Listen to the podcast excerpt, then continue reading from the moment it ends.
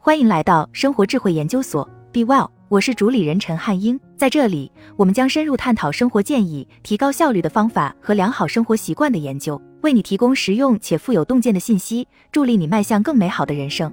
人在不同的年龄段会有不一样的人生感悟。俗话说“四十不惑”，当一位极简主义者即将迈入四十的门槛时，他又会有什么样的感悟呢？一切都开始返璞归真，开始断舍离。十年前的这个月，当我快走完我的二十人生时，我写了一篇三十年的三十条人生经验。自那以后，这个世界又发生了变化，我对事物的理解也发生了变化。现在，我已经站在通往四十不惑的入口处，已经开始在总结我这辈子学到的四十条真理了。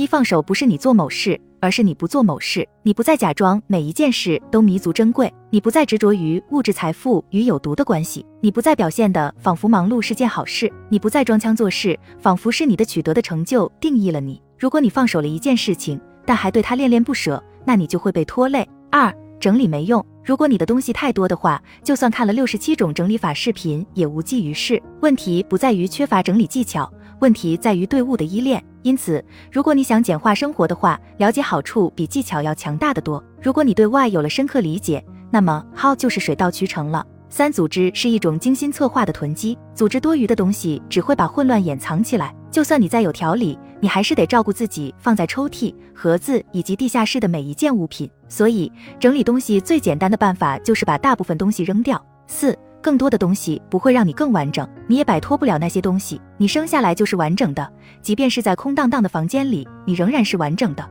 五爱人用物，因为反着做永远不会奏效。这不仅仅是我那本新书《爱人用物》的标题，也是我指引我前进的北极星。六极简本身没有意义，抛弃多余的东西可以让你自由，甚至令人兴奋，但它本身并没有意义。诚然，清理杂物为更刻意的生活创造了空间，但如何处理新获得的自由，取决于你自己。七滚瓶就是新的吸烟，我们的成瘾正在显现。不信的话，下次你在排队结账的时候，不妨环顾四周，是不是一个个都低着头，脸部消失在发光的屏幕上？技术把人变成了僵尸。仅仅一代人之前，几乎每个人都在整天心不在焉的抽着烟。现如今，在室内吸烟似乎已经是不可想象。但这种行为已被我们六英寸屏幕那诱人的光芒所取代。八，你不能改变别人，但一段健康的关系可以在不打算改变他人的情况下改善你的生活。九，你想要的永远不是你想要的。我们以为自己对人、财产和声望有渴望，但其实我们真正渴望的是从这些当中产生的感觉。如果我们询问自己的需求，就能找到自己真正想要的东西。十，广告是毒药，广告打破了平静，广告让我们觉得自己不够格。广告鼓励过度消费，广告被灌输给我们的孩子，广告煽动愤怒，广告影响选举，广告助长假新闻，广告缺乏诚意，广告说服人们负债去买自己不需要的东西。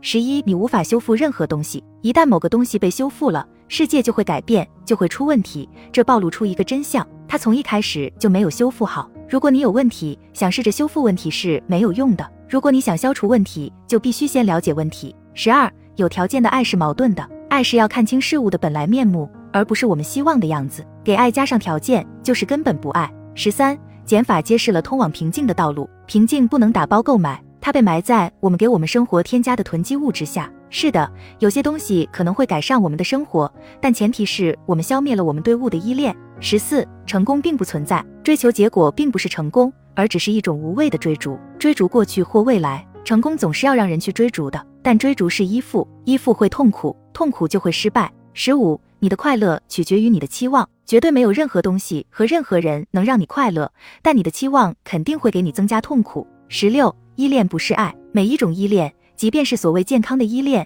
都是限制你自由的枷锁，会限制你爱的能力。流行音乐和诗歌告诉你说需要某人就是爱他们，但那是个谎言，那不是爱，那是依附。十七，一切建议都有缺陷。当你试图说服某人的那一刻，你就失去了理智。真相不需要说服、哄骗或胁迫，不管你信还是不信，真相就是真相。十八，解决方案就是问题。大多数人想要解决方案，是因为他们不愿意深入挖掘问题的根源。与其对痛苦麻木不仁，不如避开解决方案，仔细审视问题本身。这样的结果会怎样？如果你坐的椅子着火了，看消防安全手册也救不了你。问题不在于缺乏指导，问题在于你屁股着火了。十九，正确助长自负。我们的文化已经道德绑架了从服装、消费到人际关系和日常生活的一切，但很多时候，正确和不正确是个人的事情，要看情况、看角度的。当做普遍的禁令是有害的，你不该做任何事情。谁要是告诉你不该如何，谁要是试图改变他人，都是自负的狂妄自大的表现，很丑陋。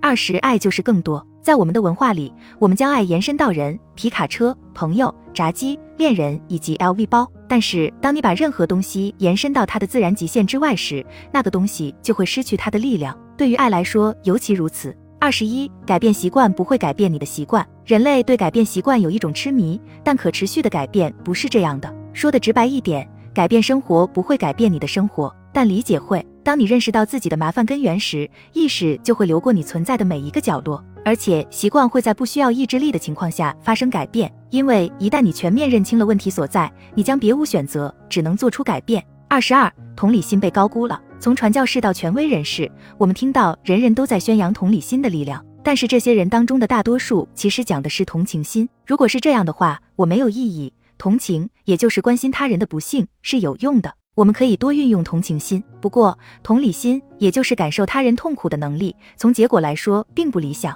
二十三，我们都是伪君子。我们是那种用从沃尔玛买来的扩音器抗议资本主义的人，用低薪工人制造的设备发推控诉收入不平等的人，有六件夹克的极简主义者。我，我们都是伪君子。从某种程度上来说，我们都在受苦。所以，对于那些让我们失望、沮丧和愤怒的人，我们可以表示同情，而不是互相指责。二十四，大多数紧急事项其实并非如此。我们经常把别人的优先事项混淆成我们自己的。技术已把其他所有人的所谓紧急事项塞进我们的收件箱，但仅仅因为某件事情对你的邻居很重要，并不意味着它对你来说就一定是紧急的。二十五，没有所谓的好的债务，借钱的永远是放贷的奴隶，因此要么自由，要么负债，你不能两者兼而有之。二十六，信用评分其实就是债务评分，你的文化告诉你要成为负责任的成年人，你必须拥有好的信用评分。胡说八道，没有信用评分之类的东西。如果那个东西衡量的是你不会陷入负债的能力的话，那就叫它负债评分好了。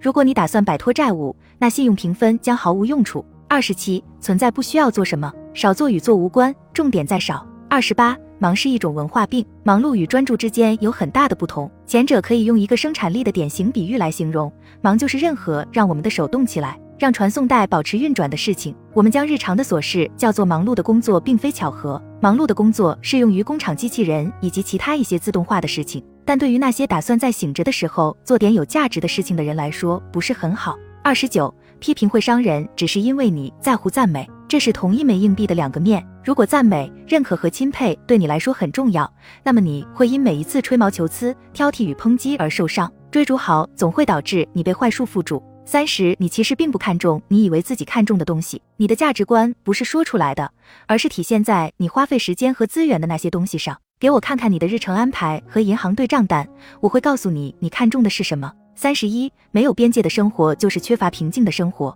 对于培养关系来说，设置边界似乎是你最不想做的事情，好像有了边界就意味着你不愿意让别人走进来。但是划定边界未必就得竖起围墙。了解你的边界在哪里，可以帮助你了解自己愿意接受什么。以及需要拒绝什么，这样才能过上和谐的生活。三十二，竞争是一种心理疾病，我们被胜利侵袭了，但是将满足与结果联系在一起会导致不满。如果你赢了比赛却失去了冷静，那你赢了什么？什么都没有，你已经失去了一切。几千年来，古代文化早就明白了这一点。竞争行为与抑郁、焦虑、压力和自残有关。三十三，社会将学校教育与教育混为一谈。想学习有价值的东西，你不需要讲台和讲座。三十四。教育子女对孩子不利。虽然成年人也许知识更丰富，但孩子比他们有条件的父母要聪明得多。因此，我们最好是向我们的孩子学习，而并不是教育他们。也许卡皮尔·古普塔的总结最到位：成年人都是傻瓜，其实孩子们都很聪明。对孩子们来说，一切都是新的，而大人已经有好多年没见过新东西了。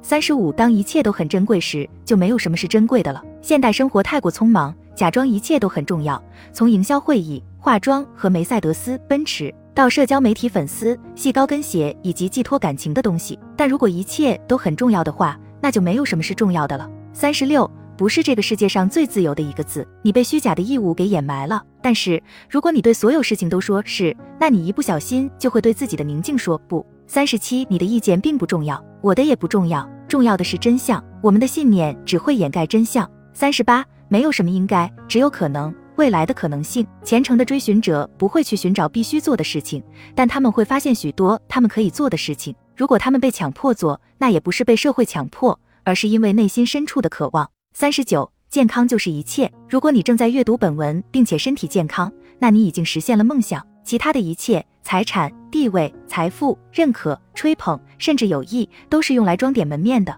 四十，到头来。一切皆空，没有过去，也没有未来。这些概念只是作为记忆和思想存在于此时此地的。但别担心，这不是一件坏事，这其实是一种解脱。如果没有什么可以抓住不放的，那么一切就只剩下当下。好了，以上就是今天的分享。如果您有什么看法，欢迎在下方留言与我们交流分享。期待我们下次相遇。